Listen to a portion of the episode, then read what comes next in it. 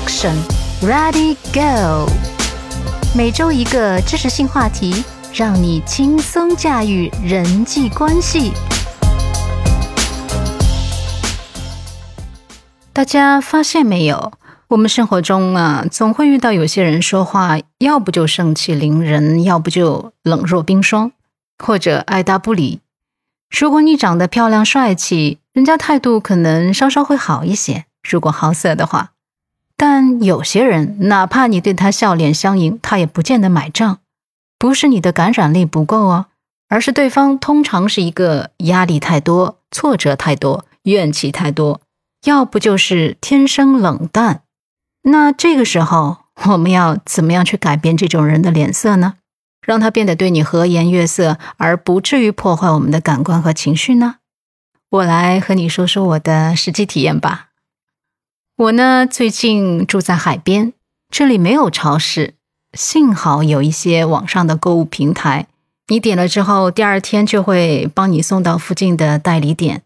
那么，因为这里呢地广人稀，商家就没有什么生意，所以什么类型的商铺都会承接这种服务代理。来获取一些人流，但因为购物平台给到的报酬也许很少哈，那店铺呢就还得时时有人守着，以防随时有业主来提货。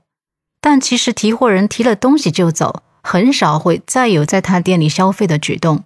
因此呢，这点兼职对于商铺的主人来说就如同鸡肋，食之无味，弃之可惜。于是啊，通常就会对提货的人没什么好脸色。因为你的到来并没有给他带来直接的收益，而平台给他的那点蝇头小利，并不足以让他对平台的客户殷勤有礼。那么这个时候，我们这些开心去提货的客户，一想到那些人的态度，就会头皮发麻。那么怎么办呢？哈哈，那聪明人啊，还是能够从人性的角度去考虑解决这些事的，就是抓住对方的弱点和需要。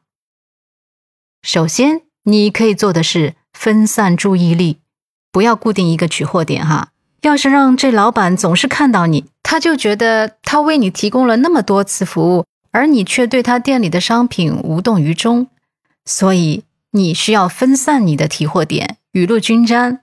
几个礼拜才看到你一次，可能还会对你客气点，因为其实他们也有一种惧怕心理。他虽然表面凶凶的。但其实内心也是害怕没有人气的。接下来，我们逐个来看具体提货点的性质，也就是我们要对付不同的人了。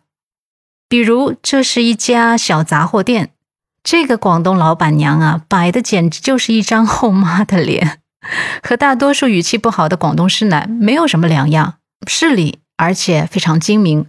我亲眼见过她和坐在她旁边的朋友聊得眉飞色舞。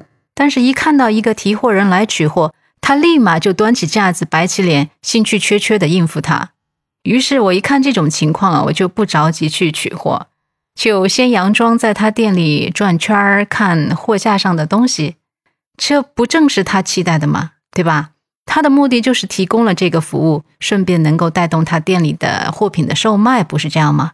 那你就满足他就好了。你拿一个你肯定会用到的东西扔到他的收银台，他保证对你换个脸，然后你再说你要拿货，他就不敢对你不客气，因为他从你身上赚了钱，他就会变得讨好你，这就是人性。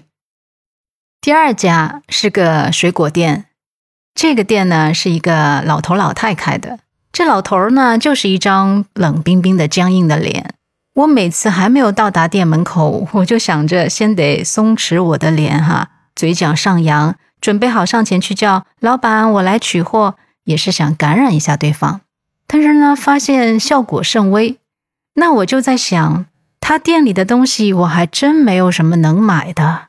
然后最近天气热，他的家人好像回北方避暑去了，就留他一个人在守一个没有生意的店，他肯定是挺难熬的。那老人家的需求不就是要别人的关怀吗？于是呢，有一次我就试验了一下，在晚饭的点儿去拿货。这次啊，我改叫大叔，不叫老板。其实他是大爷，但总得往年轻了叫嘛，这也是人性哈。然后他看了我一眼，好像触动了一下。然后呢，我一边接过他递过来的东西，一边往这个小推车里面塞，一边不经意的似问似说：“诶，我说大叔啊，你一个人又要看店，这做饭吃饭怎么怎么办啊？您猜怎么着？”他虽然没有回答我的问题，但是居然和颜悦色的长辈似的眼神看着我。要知道，他说话都不看人的。他说。哎呀，你下次拿一个大一点的筐子比较好装嘛。看看看看，人心都是肉做的，你只要揣摩到了他的需求，并且满足他，那么对方自然会改变态度。用人心去换人心，哪怕是一件小事。第三个呀，是一个房产中介，这是一位中年大姐，叫她大姐也是客气，因为她几个孩子都是上班一族，其实是大妈了已经。第一次去她那里取货呢，她还是挺会搭讪人的啊！一听我问哪里有卖好吃的盐焗鸡，哈，便说我刚好要去银行，我知道哪家好吃，捎你逛逛。但事实证明，去到商业街上，他并不知道是哪家。后来我反应过来，他其实就是为了和我熟悉，积累一个潜力客户。而我呢，暂时不可能有什么利益能够直接回报他的热情。于是有一次，我就问他：“哎，是不是我们的这个下单的金额越大，他们返的点越多？”我心里就想，如果这样的话，我把大单下到他这边。平时啊，然后平时呢，我也注意观察。当我必须要路过他的店面时，我远远就能够瞄到他都是一个人坐在沙发上对着手机，从没有见到过客人。可想而知，他是很珍惜每一次去到他店里的人的。那我要是每次取个货就走人，他不能从我身上得到什么直接利益，好像也没什么意思哈。所以呢，我想我得让他看到希望。何况他又是个能够被打开话匣子的人。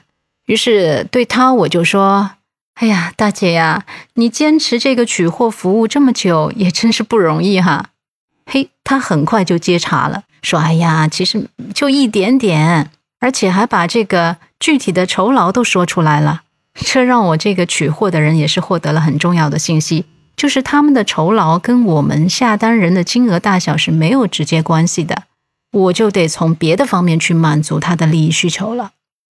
那么我就想着，哎，那既然他房产中介嘛，那就多说说房子方面的事儿哈，买卖啊、租赁啊、涨跌啊，而且他是内行，那说起来总是滔滔不绝的啊，那既满足了他的表达欲，也让他觉得和我保持了客户关系。让他觉得呢，有什么买卖就一定先会想到他这个中介，这不就是他想要的吗？那以上呢都是生活中很小的事情，我只是拿它作为一个和不同人啊相处的一些例子，也就是一些形形色色人的一些缩影吧，但是却很影响我们的情绪。所以呢，如果我们想要别人对我们和颜悦色，我认为啊，你就必须让别人从你身上。得到一种即刻的利益，或者是潜在的利益，在你笑脸迎人之前，分析揣摩不同人的需求和弱点，就是我们第一步要做的事情。好的，今天就聊到这儿，嗯，我们下期再见。我是小卓，关注我不会让你失望。